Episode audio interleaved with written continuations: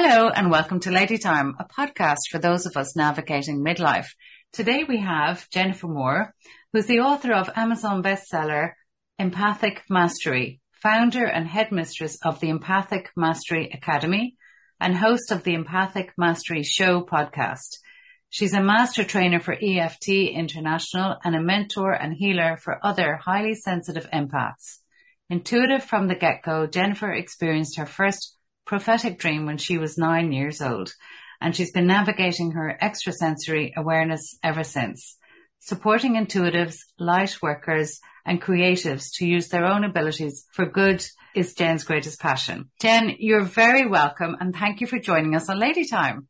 Oh, thank you so much, Carol. I'm so excited to be here and to have this conversation. Oh, thank you very much. I am definitely a woman of a certain age. Great. Well, that's good. I was going to ask you. So Jen is uh, joining us from Maine, which is Irish roots. So you can mm-hmm. tell that with your surname, Moore is Irish, yes. uh, I yes. think. But, well, yes. This is actually, this is my father's side. So my, my Moore is more on the Scottish side of it. We're, uh, Clan Leslie, um, from, from, um, Scottish, Scottish okay. roots there. Yeah. Okay. my mom and my mom has more of the Irish ancestry, but I am, okay. I yeah. was raised with a great deal of pride from my Celtic heritage. Oh, lovely, lovely. Um, my um, co-host, the co-host on this show is Jill McGregor, and she's got Scottish roots as well. Um, you're very welcome, and I'm very interested in your work. But we'll start by asking you about your journey into midlife. Okay. Um, well, I mean, it's sort of funny thinking about it as a journey into midlife. I think in some ways it's really kind of inevitable. And yet it's funny how much as our, our culture just fights it all the way. But what I would say is that my body kind of led me into my midlife because my body started to not be happy earlier than, you know, sort of like with perimenopause came um, being, you know, more sensitivity to foods, more sensitivity to sugar, more, um, you know, not just not, you know, like less ease in sleeping, night sweats. Those are so fun. And just all of the kinds of things that made me go, something's not quite right here. And so for me, the, my body kind of led me to taking better care of myself because something I had an, I had an, uh, uh, DO, which is a doctor of osteopathy, who was my regular physician at the time. And I was seeing her for a treatment. And she said something, I was going into my early forties at the time. And she said something that had, I hope that it has as much of an effect on you guys as it did on me. Because what she said to me as I was entering into my early forties was that she said, you have one decade to really basically get your health. Can I swear on this podcast? Yes. Or, yes. yes. you have one decade to get your shit together oh. because there's the 40s is the last decade of your life where you are not going to be where you can actually like repair damage and create a foundation upon which your health grows for the rest of your life. And if you keep on sort of abusing your, you know, abusing your body with, which for me was, um, eating a lot of sugar and particularly eating a lot of sugar, but also not necessarily setting great boundaries, that what would happen, she was saying, was that if you, if you don't deal with it in your forties, by the time you get into your fifties, you are going to end up basically spending the rest of your life putting out fires and dealing with like the consequences of your health choices at an earlier age.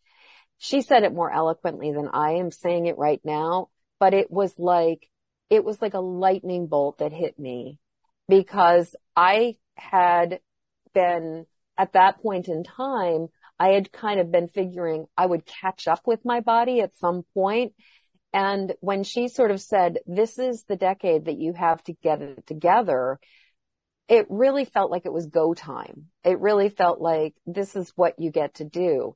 And so I feel like I was given this incredible gift by being told this because I started to make changes for my body. And one of the things that I did was I started to eat really differently. I gave up processed sugar and I, you know, that was sort of like the first step was just, you know, stepping away from all of the cakes, candies, cookies, you know, but, and even just like sugar in everything.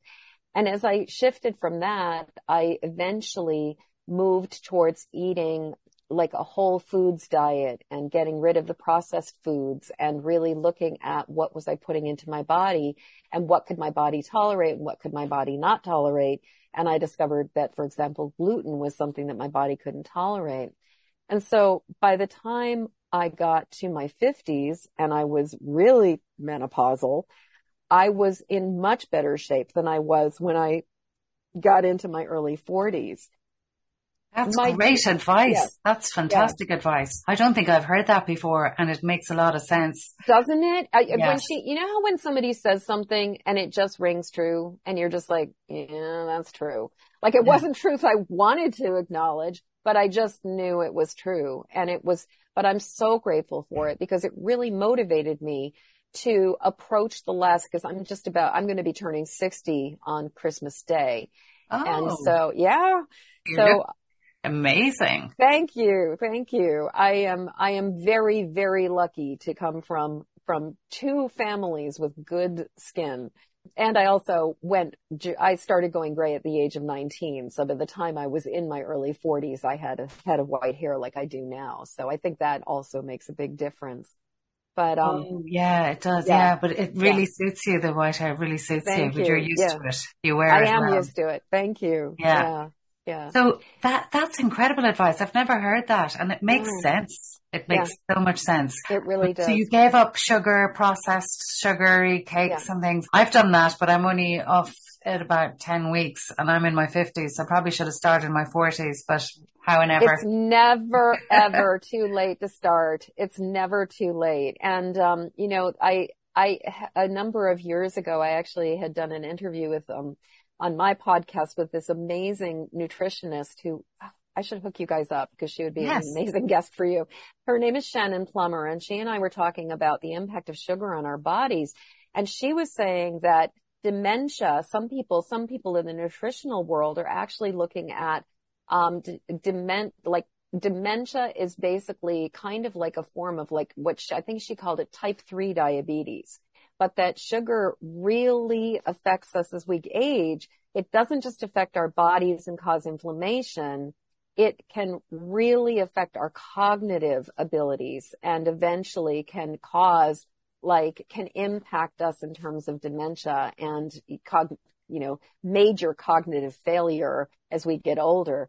And unfortunately, I, both of my parents have had had dementia. My dad is no longer with us, but my mom still my my mom's body is still here, but her mind is pretty much gone. So that was another thing for me where I was like if I can do anything to help myself to not develop dementia and to not have these cognitive problems later, I will well, that's fascinating. That. And thank you. I, I, I, it's great to hear that. Um, it makes sense. It definitely yeah. makes sense in terms of looking at my parents. Yeah. Sugar is yeah. something they, they, they both love and something to watch out for.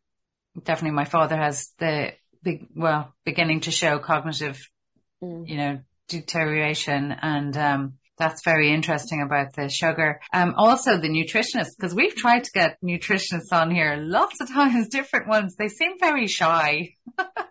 I will hook you up. because Shannon would be perfect for this show. Shannon yeah. would be absolutely perfect for this show. Brilliant. I appreciate that. You will love. Shannon. She is wonderful. Yeah. So that's fascinating. So you, you started then looking after, and, and I noticed as well with myself, food sensitivities have flared up and that's uh, definitely a journey I'm on. Yeah. And probably most people as they go into, to midlife. Are you enjoying midlife? Absolutely. I mean, for one thing, and if, if for anybody who's listening is in the menopausal stage as opposed to the postmenopausal stage, I have to say that you know, I crossed that Rubicon a couple years ago and I haven't, you know, I, I, so I'm on the other side of menopause at this point. And it is such an incredible relief to not be on the hormonal roller coaster every single month. Because as I, as a younger woman, I was so impacted not only by being highly sensitive, a highly sensitive empath, but I was also really affected by my hormones. And I was constantly being yanked around by that sensitivity. And one of the best gifts that menopause has given me has been um, an emotional stability and an evenness that I did not experience when I was younger. And the other thing is that I, when I was younger, I had a number of people that um, when I was before I was going to turn 50 in particular, a bunch of women said to me, "You will love being in your 50s." They were like, "You know, you will just love this because the thing is, when you get to your 50s, when you get into your 60s, you don't give a shit. Like you really stop caring what other people think of you. And of course, being in my like late forties when I was told this, I was kind of like, really? I, you know, like, like there was enough of me that was still quite the people pleaser that I couldn't quite imagine it. But what I will say is from my personal experience, I really find it to be true. I do not struggle with the same level of, oh my God, I'm going to hurt their feelings that I did when I was younger. And also I have clients who are younger, like in their, you know, some clients who are in their late 30s and early 40s. And it's real, and even mid to late 40s where their concerns about what other people, like how I just noticed they're much more willing to sort of acquiesce and accommodate than than as we get older. And so I certainly love the fact that I feel a lot more autonomous. I feel a lot more sovereign in myself in terms of what do I want to do and just feel like I get to, for the most part, really put my energy where I want to put it as opposed to into either dealing with everybody else's crises or putting out fires or even just trying to figure out, you know, what am I going to be when I grow up? Yeah. Okay. Brilliant. I love that because that's, that's a question I still have. what am I going to be when I grow up? Uh, but yes, that we have found that through our interviews that that's a common thing that everyone has come to is that they don't care anymore yeah. what people think of them. And there's such a freedom in that. There's a there's great freedom. Such a freedom in that. Yeah, I mean, yeah. oh God, it just, it's such, and, and I have to say through the last three years of this insane upside down world that we've been living in, having the freedom to not care has made such a huge difference because even things like family members who wanted to gather for social gatherings and events, like when we were in the middle of massive lockdown and people were dropping like flies in the United States, I didn't like, I was like very clear about my boundaries. I was like, I am, I'm, I'm doing, I'm doing this. I'm not doing that. And what I noticed was that for some of the women who were younger, they struggled a lot more with trusting their instincts and trusting their intuition and going with what felt right to them as opposed to, eh, which could mean that they would disappoint or hurt somebody's feelings for basically saying, um, yeah, I'm not going to go to your party with a hundred people where, you know, like with a bunch of strangers who I know absolutely nothing about because, you know, just because you want to have a party right now. Like just, and, and just really getting clear about like what works for me. What do I want? And be letting that be the most important thing as opposed to just trying to meet other people's needs. Yeah, that's great. Yeah, I agree. And a, a great gift to get and to have going forward, isn't it? Just to check uh, in. What do I need? What do um, I need? Yeah.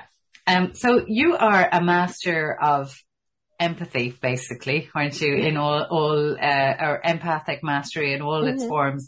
Can you tell me what, what is empathy or what is an empath? And so, and, and in, and, and in my experience, there really is a difference. So mm-hmm. an empath, so first off, I just want to say that the word empath comes from science fiction. It is not a clinical term. It is not a diagnosis. It is a science fiction word that is used to describe a particular kind of being. And an empath is, and it originally came from the idea of a being who had the ability to impact other people's thoughts, feelings, and energy, ironically. But then I'd say the common sort of idea of empath sort of arose out of a Star Trek episode that was, that happened in the 1960s that was literally called The Empath, where there was this, this character whose name happened to ironically be named Jem, which is my, is, is my initials, is Jennifer Elizabeth Moore. So I'm also a Jem. Um, but this character, Jem, basically when Kirk, McCoy, and Spock started, you know, were being beaten up by the bad aliens, this, this empath would go over to them and she'd lay her hands on them and the bruises that were on their body would suddenly come onto her face. Like she would get this anguished look on her face and then suddenly all the bruises that they had would come onto her face and then, you know, and the bruises would fade away in their, in the extremely bad special effects like stop motion photography. Um, but that, that the bruises would go away from them and then she'd just crumble in a heap and, and just sort of like pass out from all of the pain she just absorbed. And so that image is actually very much what a lot of people who are empaths, I think, identify or would be more inclined to identify with because an empath is a being and it doesn't have to be a human. It could be a dog, a cat, and, you know, another, another creature, but is a being who picks up the thoughts, the feelings, the energy, the sensations, the pain, sometimes actually the delight and the joy, as well as the intent, you know, like the desire, the intentions, um, the willfulness of the world around them and is more susceptible to just to being overwhelmed by all of the intensity that's going on in the world. But where a person who has, um, you know, who maybe have extrasensory awareness, but is like an intuitive or a, a psychic or a medium can recognize that they're picking up information that's coming from the outside world and they're receiving that information, but they understand that it's coming from the outside. The thing that makes somebody who is an empath different is that an empath process the, processes the information as if it's their own. And so they get this extra, you know, this external information, like they're picking up that, you know, unspoken, unseen, nonverbal information coming in from the world around them but they're feeling it like it's their own. So for example, somebody who was very sensitive, who had maybe a strong intuition or psychic abilities could walk into a room or a house where maybe other people had been arguing or fighting or somebody had been really sad or really scared. And that person would be like, wow, I sense a lot of conflict in this room. I sense a lot of sadness in this room. I sense a lot of anger in this room. Whereas the empath would walk into the room and suddenly and go, Oh my God, why do I feel so sad? Why do I feel so angry? Why do I feel so scared? And the thing about this is that it makes it really hard when you're picking up the thoughts, feelings, energy, and sensations from the world around you, but you're thinking it's yours to actually do something about it. Because if it's not really yours, but you're thinking it's yours, anything you do will often not work particularly effectively, which then leads you to the conclusion that you are, or one is broken, that there's something wrong. And then on top of that, we come from a culture. I don't know if, if Ireland is quite uh, as, as intense as it is here in the United States, but we come from a culture of a lot of emotional compartmentalizing, a lot of like, you know, just like shutting stuff down and a lot of denial about what's going on. And so many people started as highly sensitive empaths, even in their childhood, picking up information and feelings that were go- was going on. But then the people who might have really been feeling the stuff didn't want to acknowledge it. And so instead of saying, um, oh yeah, mom's having a really hard day. It's okay. I'm okay. I'm, you know, this is mine, not yours. You don't have to take care of me. What so often I have found in my travels, people who now identify as empaths experience is that they were told you're too sensitive, you're overreacting, you're taking it too personally, you know, just get over it, just suck it up. That's not really happening. That's not really going on. You're making things up. You have an overactive imagination. And so what I have found is that many, many people who had, who are sensitive like this grew up being gaslit and invalidated for those feelings. And as a result, often really do think that there's something going on with them. So that's kind of the first piece of the question, which is what is an empath? And very uh, interesting. Yeah. Very interesting. I never heard it described like that, but it makes a lot of sense. And yes, we are very like the American culture in that, yeah, a lot of people were told as children to keep quiet or oversensitive. All of the things he said resonates yeah. with, with our culture. Yeah. We're very like the American culture in many ways. That's very interesting. So the, a psychic will go in and know the room what you know what's different from theirs but an empath will go in and feel it. That's very interesting. Yeah. My own experience uh, one time i my first case study as a working as an energy healer. I was quite pregnant and i was training uh, so what was i? About yeah about six or seven months pregnant. And i was just getting ready to go down and see this woman. I didn't know her at all. I didn't know anything about her but she had been referred to me through some friend, a friend's auntie. Before I left, I had these awful pains in my tummy and I was thinking, oh gosh, maybe I should cancel. Maybe I shouldn't go. And then I said, oh, I'll, I'll just go anyway. And I went and I talked to the lady and worked on her and the pains, I was picking up her pain before mm-hmm. I got there. Mm-hmm. Um, and it was a very particular stomach pain and it was just interesting. I was like, it took me a while to realize that. And yeah. I spoke to the person who was my trainer at the time and, and she told me how to deal with it. But it was, it was just fascinating that you can pick up so much. And, and it's really interesting to hear you talk about the differences. Yeah. Thank you. Oh, you're so welcome. Well, and you know, the second piece of the question that you had asked about the distinction between empath and empathy, you know, the interesting thing is that in my experience, a lot of times when we are in sort of in the empathic overwhelm, when we are, when we are an empath and we're getting flooded with all the thoughts, feelings and energy from the world around us, ironically, we cannot have, sometimes we don't have a lot of empathy because, you know, empathy is the ability to perceive and the, for one thing, empathy is the ability to understand or perceive and grasp uh, a level of experience that tra- that that goes beyond or exceeds the sort of the the known perce- the known things. Like it's beyond sight, it's beyond sound, it's beyond what you logically rationally know. That it's there's there's the ability to understand and grasp what another another being is going through, and have compassion, to have love, to have to have that ability to really get it. Yes. However, empathy understands that what we are getting is not ours. Whereas empaths experience the stuff as if it is ours, which often means that we can get ourselves sort of so overwhelmed by the feelings that we don't have much room to have empathy for other people about what they're going through.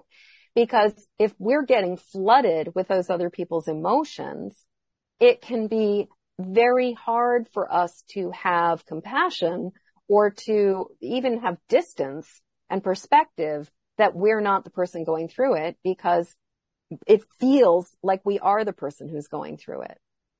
Yes, I understand. Yeah. So that you're, you, you're overwhelmed with the, all that they're going through, that you have no observational part right. of you. Yeah. There's, okay. there's no detachment from it. Yes, you know, yes. yeah, there, there is not that ability to have sort of to be the objective observer. Instead, we are just in this place of just absorbent and pretty much kind of in reactivity. So how did you get into uh, your work? I, like you've a lot of qualifications. I know that. How how was that? How did you well, navigate? So, so the so the uh, subtitle of my book, Empathic Mastery, is a five-step system to go from emotional hot mess to thriving success.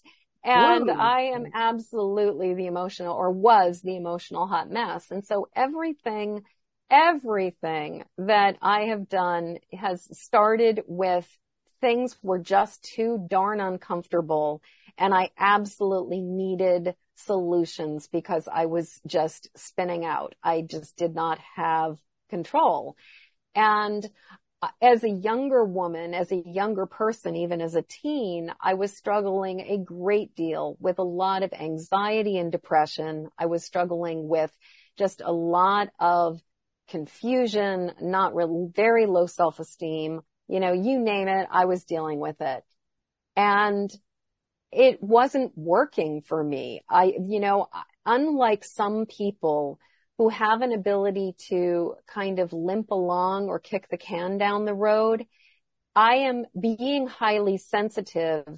Everything that I would do would have a, like would really cause my boat or my equilibrium to rock wildly. Like I think there are some people who can get away with, you know, like they could have a, you know, a wine habit for 20, 30 years, maybe have a glass or two of wine every single night, you know, and and, and it's not that, it doesn't necessarily have that much impact on them.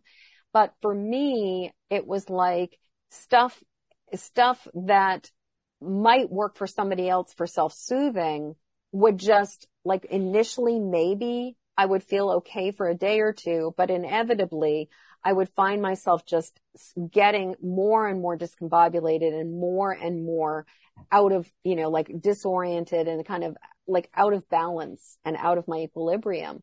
And so every path, everything I, the, everything I've done started with a situation going on for me where I was in some kind of crisis or just a state of dis- despair or uh, confusion or anxiety. And I needed to find a solution.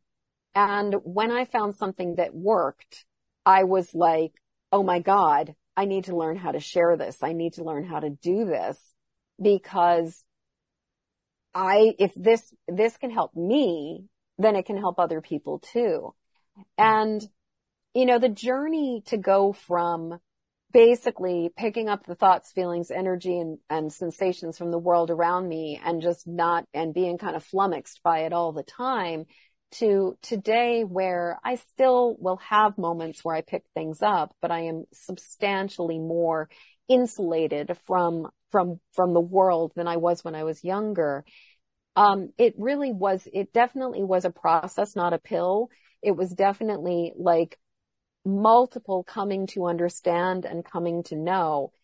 And for me, the very beginning of the journey of, of getting how being an empath affected me actually started with an amazing therapist. I was really lucky that in my late 20s, early 30s, I found a, a, therapist who was also intuitive and psychic and in hindsight an empath. And I would go into a session with her and we would start talking. And I would say that probably at least nine times out of 10, by the time I came away from the session, I would realize that the distress that I was feeling was directly correlating with an encounter I had with another person where I had taken on their stuff. And so I started to understand that this had a lot to do with what was going on for me.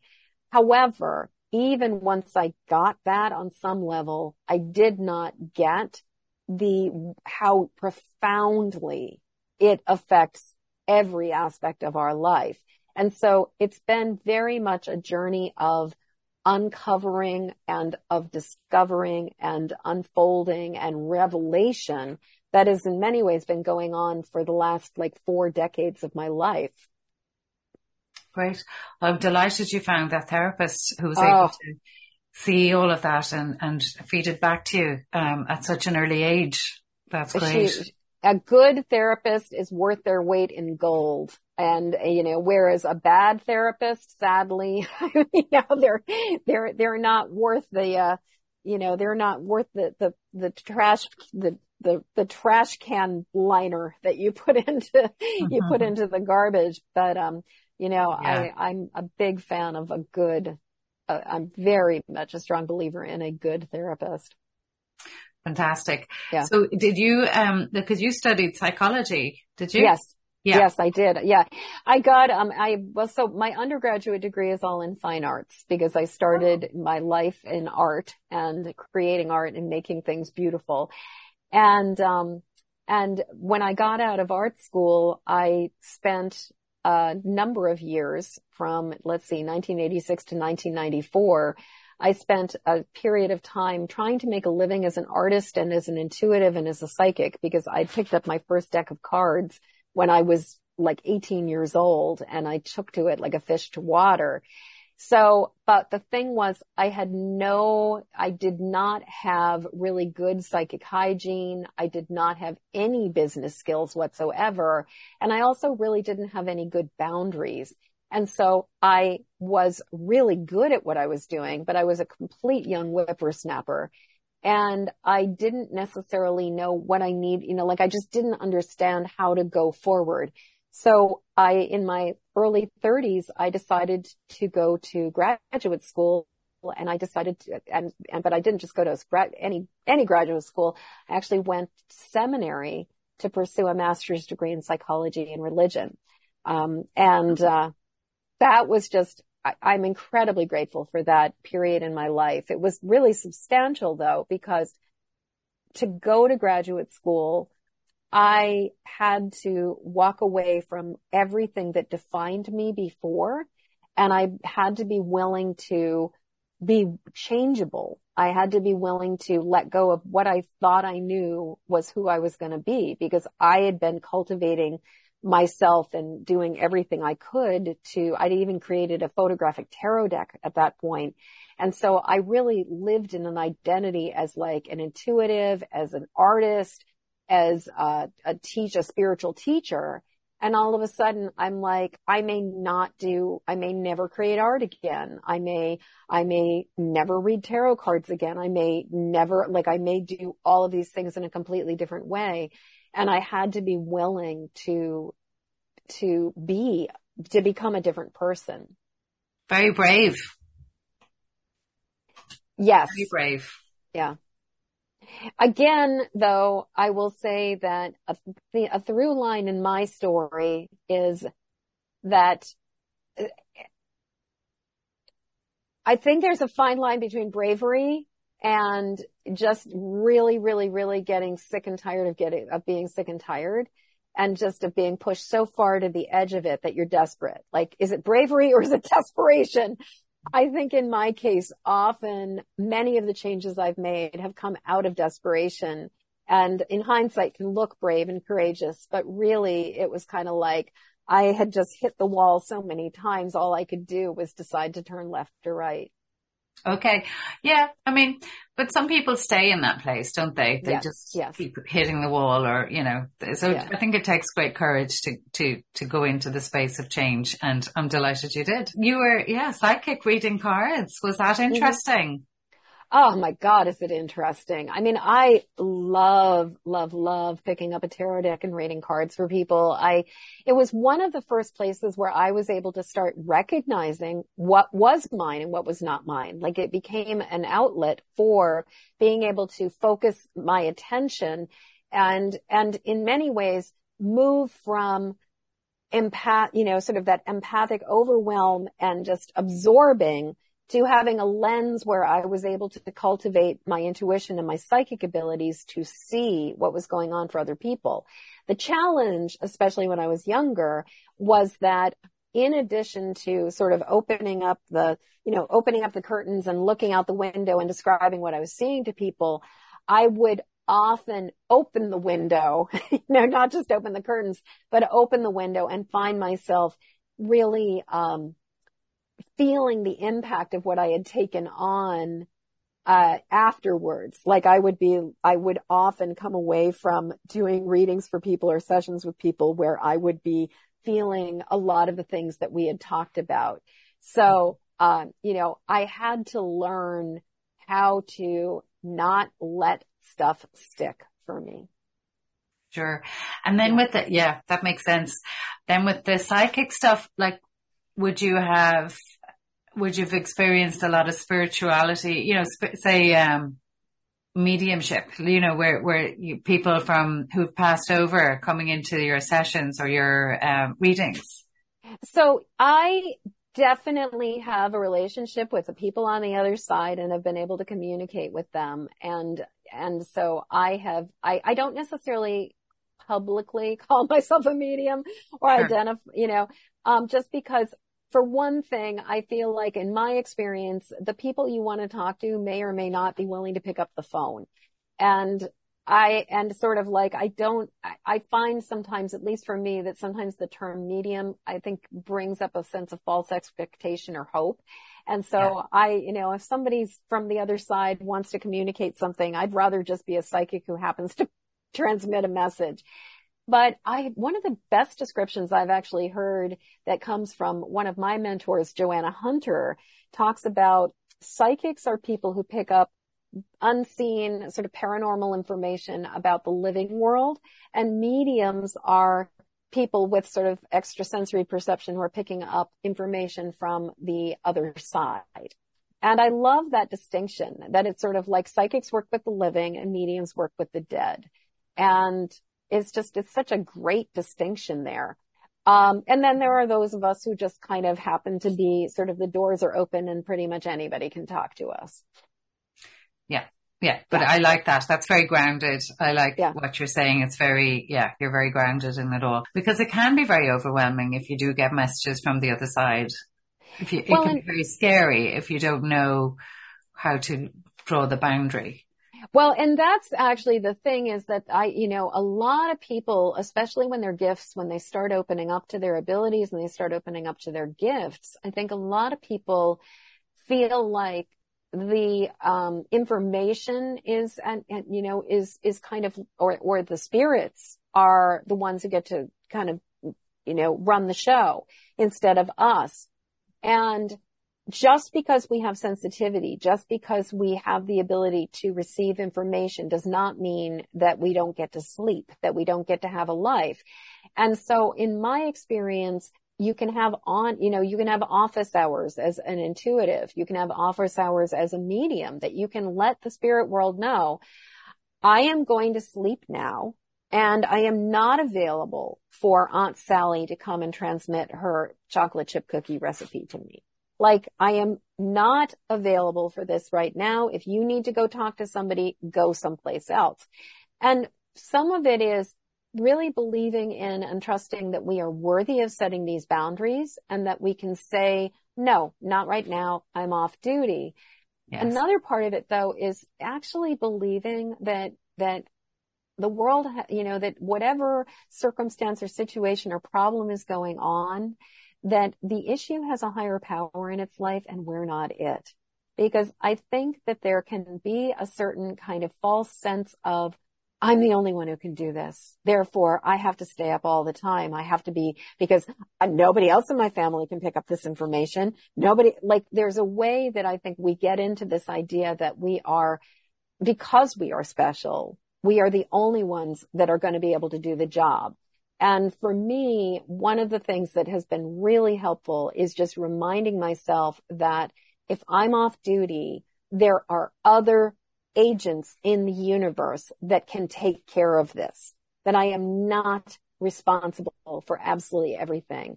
And that, you know, that I am entitled to be able to like take time off. And I think that that's something that I think in general affects women, the idea that we're just not allowed to claim space for ourselves. But that I think also is very common for empaths is this idea that we need to be, because we can sense the crisis, that we need to be responsible for the crisis 24 seven. No, absolutely. And it's very irresponsible of us if we, if we, if we continue like that because we burn out, isn't it? We, we need to be responsible for our own self care. Well, and not only do we burn out, but you know, the other side of it, and this is, this is the, you know, for any of us who are kind of caught up in the people pleasing rescue, rushing to rescue, you know, um, codependent, you know, whirlpool. Here's the thing that I realized. If you cannot stop for yourself, if you cannot make self-care an absolute priority and preventing your own burnout for yourself, then do it for the people that you serve. Because if you are out of sorts, if you are depleted, if you are exhausted, you will bring harm to other people. You hmm. cannot continue to do the work from a depleted and unresourced place where because your thoughts are going to be clouded, your perspective is going to be clouded, the wisdom that you bring through is going to be, is going to be compromised.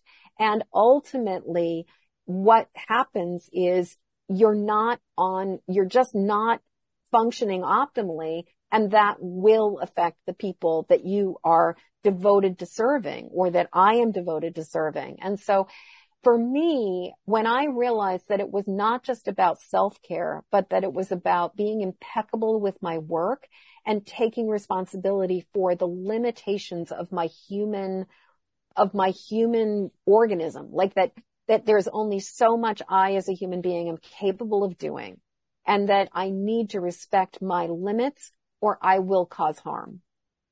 Yeah. Great. Yeah. Brilliant. I, I, I can see you being very, um, helpful to a lot of people in this world that you're very clear and bringing that clarity to, to, to others because that's, that's fantastic. That's great advice. Mm. Yeah. Thank you so much, Carol.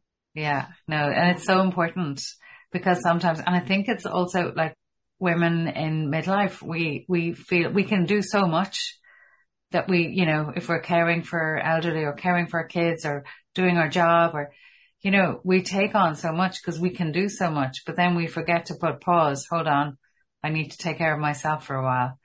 I need to stop. I need to, I need to sleep you know, exactly. Sleep. Yeah. Yeah. Absolutely. Well, and, and, and then, you know, so often the challenge with it too is that if we do not stop, it will eventually become a health crisis. It will eventually become, you know, an accident. It will eventually turn into something because in my personal experience, as well as my sort of anecdotal experience working with a lot of other people, what I have found is that we can set boundaries in healthy ways or we will, or the boundaries will be set for us. And I'd much rather create conscious boundaries than, you know, I'd much, much, much rather create conscious boundaries than, than create unconscious boundary or then let the, letting the universe create boundaries for me because in my experience, the, when the universe creates boundaries for me, it's usually a lot more dramatic. Like, um, Lyme disease is one of the ways that the universe has created boundaries for me. I cannot, when I am going off script for my destiny, when I'm stepping off the path of, of my sort of divine plan, I get bitten by ticks. Like I will literally find ticks on me. And I have, I, I have had chronic Lyme. I've been really affected by Lyme disease. It's very, you know, and when I was younger, I would get into car accidents or there was a period where I would just inevitably like lock my keys in my car or lock myself out of something when I was at that point where I really needed to hit the pause button. But as I got, got to a certain point, it started to become like, if I was going too hard, going too fast and not stopping and not giving myself a break, my body would, my body would get sick. And the most recent, like grind, coming to a grinding halt, you better respect your boundaries was, uh, December 2019, right after two days after Christmas. So like, you know, the day after Boxing Day, um, December 27th, I, wa- I was taking my dog outside and we have this big granite step and I stepped down onto the granite step, not knowing that there was um, a sheet of ice all over it. And my foot stepped down onto the step and my foot just went pitched forward, like slid out from under me. And, um, and then my body just kind of like, like my whole body just went, I land, like I, like I, I just landed on my butt on the edge of the step, but my head smashed against the back of the propane tank that was right next to the step and I ended up with what I ended up with a concussion. Oh. And the joke of this is that it would be called, you know, what it was, what was considered a mild concussion. I didn't pass out. I didn't end up vomiting. Like I didn't have some of the classic, like bad concussion symptoms, but it was, uh, you know, so the joke, so I always think I, if that, that's mild, I'd hate to think of what spicy would be like because it was a really intense experience but it really, like I had to come to a complete grinding halt I had to lie in dim rooms and do and watch no and take no time for screens. And I mean, I work using screens. So I had to really stop. And the, the amazing thing is that if you think about the timing, this was December of 2019. By mid, by mid March, we were in full lockdown here in the United States and everybody else was coming to a grinding halt. So I actually had been prepared for the experience of what life was going to be like. I had three months, I had, I basically had three months of lead time over what everybody else went through.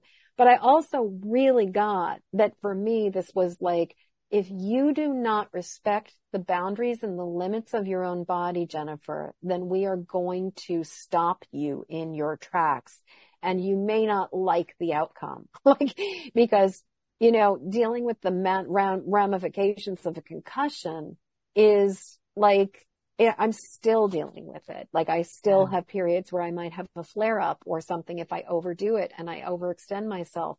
But I will say that this particular wake up call has been, um, like, like the, you know, like it feels like the, the universe upped the ante on me with this one. And I've been taking yeah. it very, very seriously because I don't really want to know what the universe would throw at me if I don't respect the boundaries at this point. Like, you know, yes, like I yes. don't want to see them double down again. Well, that's very interesting the way you see it. And I, I agree, you know, when things like that happen, it is the universe telling you. And if we can catch it before it happens, you know, consciously, like you say, and make a choice to look after ourselves or make a choice to hold a boundary that, yeah, the, the consequences of not doing that is, you know, can be quite harsh. It really um, can. Yeah, that's yeah. true. You've got so much experience and I don't want to keep you too long, but I do want to ask you a couple of more questions about. Okay. Yeah. Well, and I've actually, I just thought, had a thought if I could share a, sure. a, something. Yeah.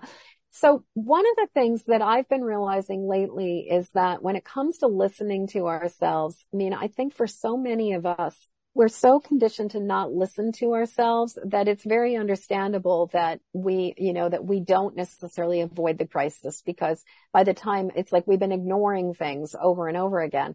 And so I've been, I've been, I've recently been working with, with a couple people, clients on this around our listening to ourselves. And so I want to offer this to the audience.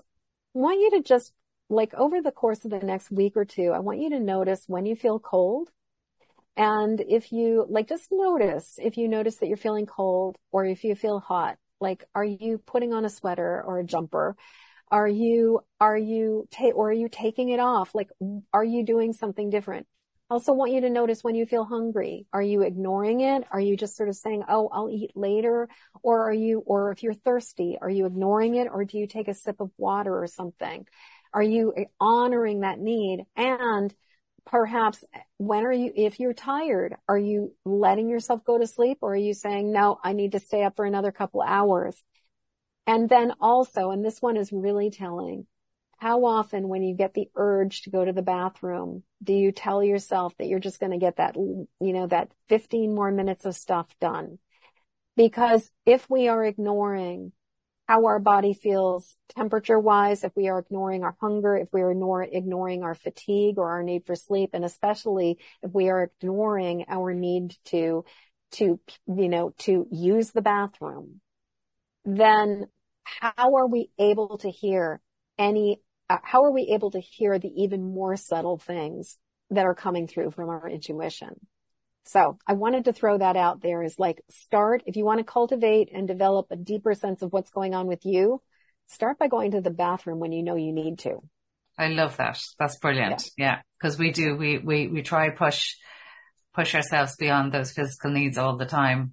I, I mean, I still do it constantly. I am constantly aware of like, oh, I need to do this, but then it's like, oh, but I, but if, but I, I'll be late. If I go use the bathroom, I'll be late. And part of it is our, just our productivity culture teaches us to ignore our bodily needs in, in sort of in place of like, you know, but that's going to affect productivity. Ironically, Yeah, it does affect productivity. If you ignore the fact that you need to use the bathroom or that you're hungry or you're thirsty or you're tired, it, the productivity actually is going to go out the window. So the, the irony is what we're doing is affecting productivity, but just not in the way we think it is. Absolutely. It's, yeah. it's, it's, very short, yeah. short vision eh, to think that if we put things off for an hour or two, that it won't bite us, come around and bite us afterwards because it will. Yeah, that's, exactly. that's very interesting. Thank you. That's, that's, I'm really into that. That's great. That's a great thing to, if we're ignoring our basic needs, what are we doing to the inner voice within us? Yeah, yeah, yeah. our inner guidance. Um, I'm very interested in the Akashic records because I don't know much about them. Oh, you're interested too. Great. I love, well, I love the Akashic records. It's like, yeah. it's, it's just, it's like a kid. For me, the Akashic records are like a, a kid in a candy store. They are just so wonderful. So uh, can you tell me what they are? Because I know a little bit about it, but our listeners might not. Okay. So the Akashic records is the term for essentially, um, the universal collective database of every single thing that has ever happened or will ever happen in all realities within all within the within the the multiverse. Like everything that has ever happened there is a record of it. And the akashic records or the akasha or the akash is the place where all of this information is stored. So the simplest way to describe the Akashic records or to describe this is to say it is a massive database of the multiverse. And every single one of us has within, you know, every single one of us has records that pertain to the lives that we have lived, the lives that are connected to like our ancestral lineages and the ancestral lives that we have, you know, that we inherit from our DNA and we also inherit energetically from our ancestral, from our ancestors' experience. As so the Akashic records, if you believe in reincarnation, it has all of our past life information as well as our future life information.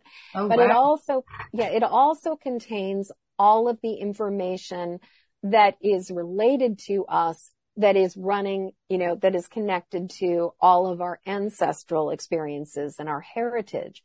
So this is the place where we kind of, you know, where we will go between lives, where we will go to sort of get ready. It's kind of, you know, so the, and many people experience the place where it is stored or the records are stored as like a giant record hall or a library.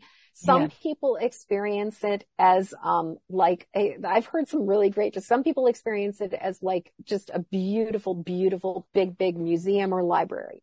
Some people experience it as like an old, like blockbuster video store. Some people experience it as something like this, you know, new agey, like it could be even like a movie theater where you're just watching movies on the screen. Some people experience it as like a big meadow or a forest. It is, you know, our creativity and our subconscious mind sort of creates it in a way that is accessible to us. There's actually a fiction book that I listened to that um, Carey, the actress Carey Mulligan um, narrates called The Midnight Library. Okay. That is this, it's fiction, but it is, it is spectacular in, um, in that it is in, in many ways, like it really describes the, the way that the Akashic records work. Um, and I won't go into the plot of the story, but, sure. but basically she just keeps on revisiting possible, like she, she goes into the multiverse and kind of explores other alternate lives that she could have lived if she had made different decisions. And so we can get access to, because we instinctively, all of us instinctively know where the record hall is. It's like it's programmed into our, we have like a return address programmed into our soul that is like that knows this place. And every single being, like anything that has ever been alive has sort of the GPS coordinates for the record halls. So we can go back to the record halls and we can examine, we can ask a question like, okay, so why am I, why have I been dealing with this issue around like visibility, success and prosperity for this entire life? Why has this become so fraught?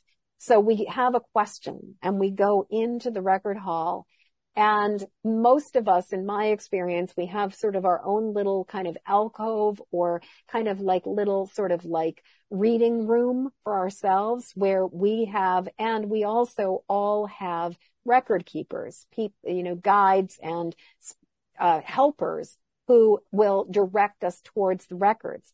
But then within the record hall, not only are there the records, but there also are all of these spaces for healing and for shifting things and for transformation.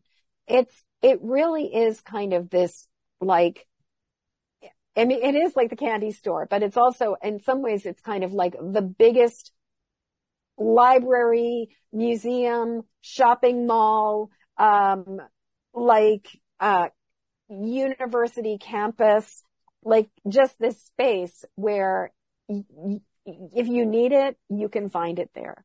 So I hope wow. that is a yeah. good answer. Does that yeah. clarify what it is? Yeah. It does. That sounds amazing. And do you do you go there through meditation or do you need a, a, special guide to bring you there like somebody who's who's here once now you, like you so or once somebody you once you've done it you can or once somebody's taught you how to get there you can okay. go there on your own through meditation and some of us like I personally knew about the Akashic record halls and started accessing the records before I even, like I'd heard of the records, but I didn't necessarily know how to get there.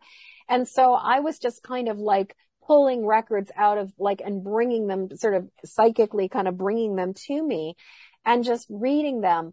But what I will say is going in, it is much easier to read the records, sort of doing kind of a journey to the record hall. And as an Akashic record practitioner, I actually, some people will go see a record reader and what they get is like a psychic reading where the, the practitioner goes into the hall, pulls out somebody's records and reads them for them and tells them what they see. My way of approaching it is that I, I show you how to get there. I lead you to the record halls and then I introduce, I help you or we call on your guide so that you meet your guide. I don't introduce you to your guide. Your guide introduces themselves to you.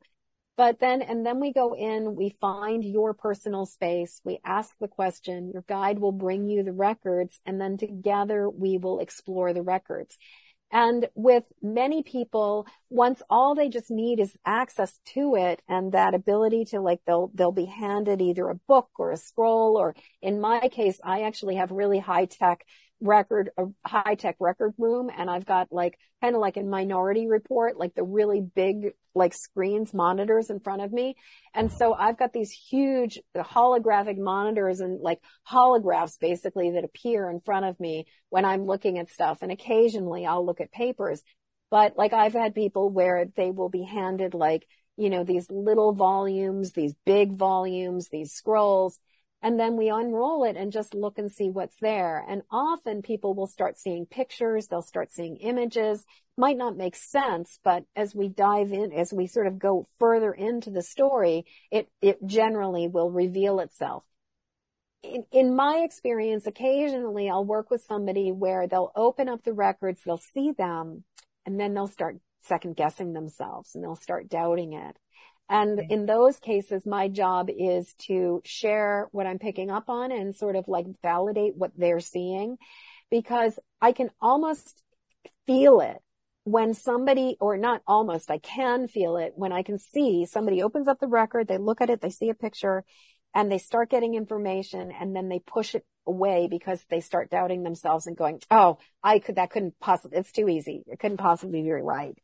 And what I've noticed with doing the record work, it's been one of the gifts of doing the record work has been sort of the awareness of how our intuition works is that I've been realizing I would actually, I'm going to take a, make a pretty bold statement. I actually think that most of us have really rock solid, spot on intuition. It is not our intuition that is the problem. It is our self doubt and that it is, and it's our second guessing because we think that we think that because like, because it came so easily that somehow it couldn't be right. And I think that more often than not, our intuition is the very first answer we get. It's that thing of we just instinctively know it immediately. And it's then that pushing away or pushing back and saying, Oh, that couldn't, it's that it couldn't possibly be it. Yeah. Yeah. Yeah. Well, that makes sense. That's fascinating. And I agree, actually. Yes. It's our self doubt, our, our lack of self belief that we've, we, we don't believe in our first, you know, when we have some intuition. I agree. Yeah. I noticed that myself that yeah. especially working with other people, I, I'll, I'll go, Oh no, I can't say that. That's, that couldn't be true, but it inevitably is. Yeah. And how many times have you gotten a name and you don't say it and then they say it and you're like, I mean, I can't count the number of times I've been like, oh my God, that was exactly the name I heard in my head. And then it's just like, yeah, well, you know, if you said it, you would have wowed them, but now you're just like, you know, it's sort of like day late, dollars short. But yes, uh, yeah. yeah. Yeah. Brilliant. Oh, I love the sound of that work. Oh, I'd love to do a session with you on that. That sounds fascinating. That sounds oh, it delightful. Sounds yeah. very exciting. Um, and then the other work you do is um, EFT, which again I think is great work. And and for our listeners, can you describe the EFT? It's otherwise we call it tapping as well.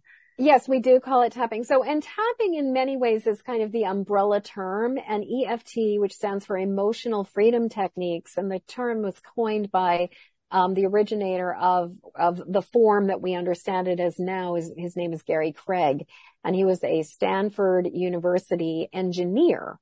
And so he kind of took this very woo concept because basically EFT or tapping is is um is kind of like mental emotional acupuncture without the needles.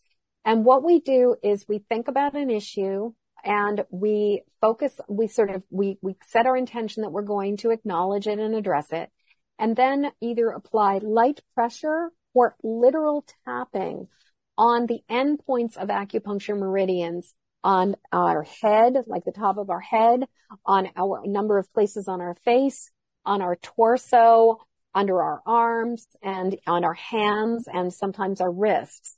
And basically by tapping on or putting light pressure on these acupuncture points, and while we think about the issue, we allow energy that had been stuck in our energy system to, or places where there's been sort of like congestion in the, in the sort of the um, streams or the channels of energy that run through our body. As we tap on it, what we are doing is we are loosening up and releasing the energy that has been sort of stuck and not flowing. But the other thing that tapping does is that it reboots our nervous system and it resets the fight or flight mechanism in our brain, which is known as the amygdala. And so the problem with modern society is that as a species, we were designed to deal with stress by either fundamentally in two ways. There's a third way, but the two fundamental ways we deal is either with fight, you know, fighting or fleeing. And then if we're absolutely backed into a corner, then what happens is we freeze, we flop. But for the most part, we're designed to deal with stress either by fighting it off or fleeing away from it. And when we were, our ancestors were dealing with like woolly mammoths and saber-toothed tigers or even like, you know, an angry mob chasing after us. If we, we were using, we were exerting energy to release it. And so what would happen was by the time the threat was over, we would have used up all that adrenaline to either run away from it or to fight our way out of it. And by the time we were done with the situation, the threat was lost. Um, our nervous system would have rebooted itself. We would have sort of shaken it off. We would have burned off all of that extra adrenaline. But when you're talking about watching um, a stressful news report on TV or seeing a text message from your angry boss, or even just kind of lying in bed and perseverating about something that's going on. The problem is we activate the, the fight or flight. We activate that stress, but we don't do anything on a physical level to, to basically discharge it and to like shake it off. And if you look at a dog, for example, um, I, I, don't know if you've ever done this or, but this is a really interesting. Dogs will shake off stress. And as you, if you, if you ever hug your dog, which I'm notorious for, like we have, I have a pug that I absolutely adore. But if you give her, if I give her a big hug and I put her down on the floor, the very first thing that she does immediately is she shakes it all off. And the thing is that if you look at animals in nature, when they go through something and they need to shift it, they will shake it off. I mean, Taylor Swift was onto something with that song, Shake It Off. Absolutely. We, we don't shake it off. And so mm-hmm. as a result, we are living in a society that is dealing with a level of chronic, pers, you know, per, you know, persistent, uh, stress that just keeps on going and going and going and going and going. And what is amazing about EFT is that it allows us to reboot that nervous system and to stop that vicious cycle of just stress hormones flooding our body. Because when the amygdala is sort of in that perpetually open state, it's like one little bit of stress reinforces another little bit of stress. And we're just in this cascade of getting triggered and, you know, more, more and more and more stress, which also causes massive health issues. It causes inflammation. Ultimately, it can cause, you know, autoimmune issues. It can cause food sensitivities and ultimately like, you know, the big three, cancer, strokes and heart attack. Yes, yeah, uh, that makes a lot of sense. Okay, so tapping then releases the stuff that we haven't released or haven't yeah. shook off. And yeah. you're right, dogs are fantastic. They get up and they do good shake. It's not just yeah. when they're wet, but they shake, shake their whole, yeah. I, my dog has passed, but when she was around, she was good for shaking. And they take on our stress. Like probably your, your pug is, when you give it a hug, it takes on your stress and yeah, exactly. takes it off. Yeah. Well, and I think she also just, I don't think dog, I don't think that dogs in particular like to be hugged. Like they love, okay. I mean, she will, she is really happy. Like she will literally, she, I call her my weighted blanket because she literally sleeps on top of me all night. She loves being curled up right next to me. She likes to be in my lap, but that kind of like, you know, embracing is not her idea of a good time. And so far I've yet to meet a dog that likes to be hugged. You know, I've, I've seen, and it's a funny thing because I had no idea until somebody alerted me to this. But if for those of you who have a dog, assuming that your dog is well behaved enough that you can hug them and it's not going to be an issue, just try this. Like hug your dog and see what they do. It's really interesting to see how quickly they shake it off. Oh, brilliant. Yeah. Brilliant. That's great. I will try that with uh, yeah. the next dog that comes into my company. Yes. Um, that's great. Jennifer, uh, or Jen, I'm very grateful for your generosity this evening, for coming on and for all that you've shared. You have so much wonderful information and you're very articulate and very kind and I really oh. appreciate it. Thank you. Who do you see then? You see empaths. Are they people working in the field of therapy? Are they people, anybody, or who who are your clients? Uh, my clients are the so so this may sound like a like a cop out, but what I would say is my clients are the people who are called to work with me, and most okay. of my clients are are, are empaths. Most of my clients identify as some of them identify as creative as opposed to empath. One of the things that I've and many of the clients that I work with are either like working in some kind of creative service oriented field. I, some people, a number of clients I work with are sort of retired from the human service sector or, um, various things. So what somebody does as a career is not like, it runs the gamut. But sure. the people that I work with are people who a lot of times the people that I work with have tried the ordinary methods. They've tried other things and it hasn't worked. Like just they haven't been able to necessarily get the headway that they, they need. And so they're like, you know what? I'm willing to try something different. The other thing about every single person that I work with is that every client that I work with has an incredible willingness to take responsibility for their stuff and is like, I under, they understand that, that I can help, but they're the ones who have to be willing. And so there's a, there's a certain enthusiasm and willingness and, and, and desire to know oneself more that I would say the people who find their way to me have. But, um, nice. most of my clients are female, but that is not, it's not exclusive. And generally, I mean, I do individual work with people, sort of private, personal work with people, and it could be around a health issue. It could be around, around sort of trying to get, uh, you know, an eating disorder under control. It could be around noticing or knowing that they're dealing with a lot of empathic sensitivity and how to manage that or navigate that. I mean, it's really like what is going on for you. And I'll, I talk with people before we commit to working together to see if it really feels like a good fit and I can help them. Um, but then I also teach uh, and do one level one and two EFT practitioner training a year to help people to become really impeccable EFT practitioners. And many of the people who I am, you know, who I'm a master trainer for are either coaches, they are, or they've been in the healthcare industry, or they've been a therapist of some sort, or a teacher of some sort. Um, some of them have been artists, but everybody who comes is like either wants to develop their skills as a you know, to know EFT for their own benefit, sort of for friends and family and themselves, or they're like, I love this and I want to share it with other people and I want to use it in my world.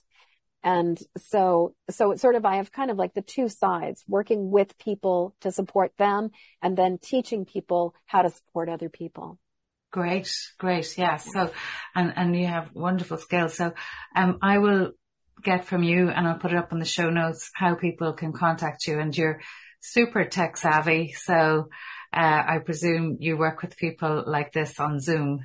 I do work with people on Zoom and, um, I, yes, I am thankfully very tech savvy, although, uh, it, that doesn't necessarily mean that I know what to do when I'm getting server errors with my, with my website. So, um, okay. you know, yeah, there have been a couple little glitches, but the really simple way to get in touch with me is just empathicmastery.com.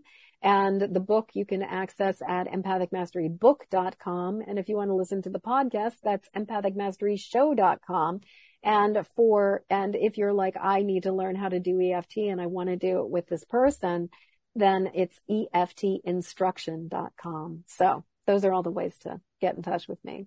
Fantastic. Thank you. And I'll yeah. put all those up in the show notes.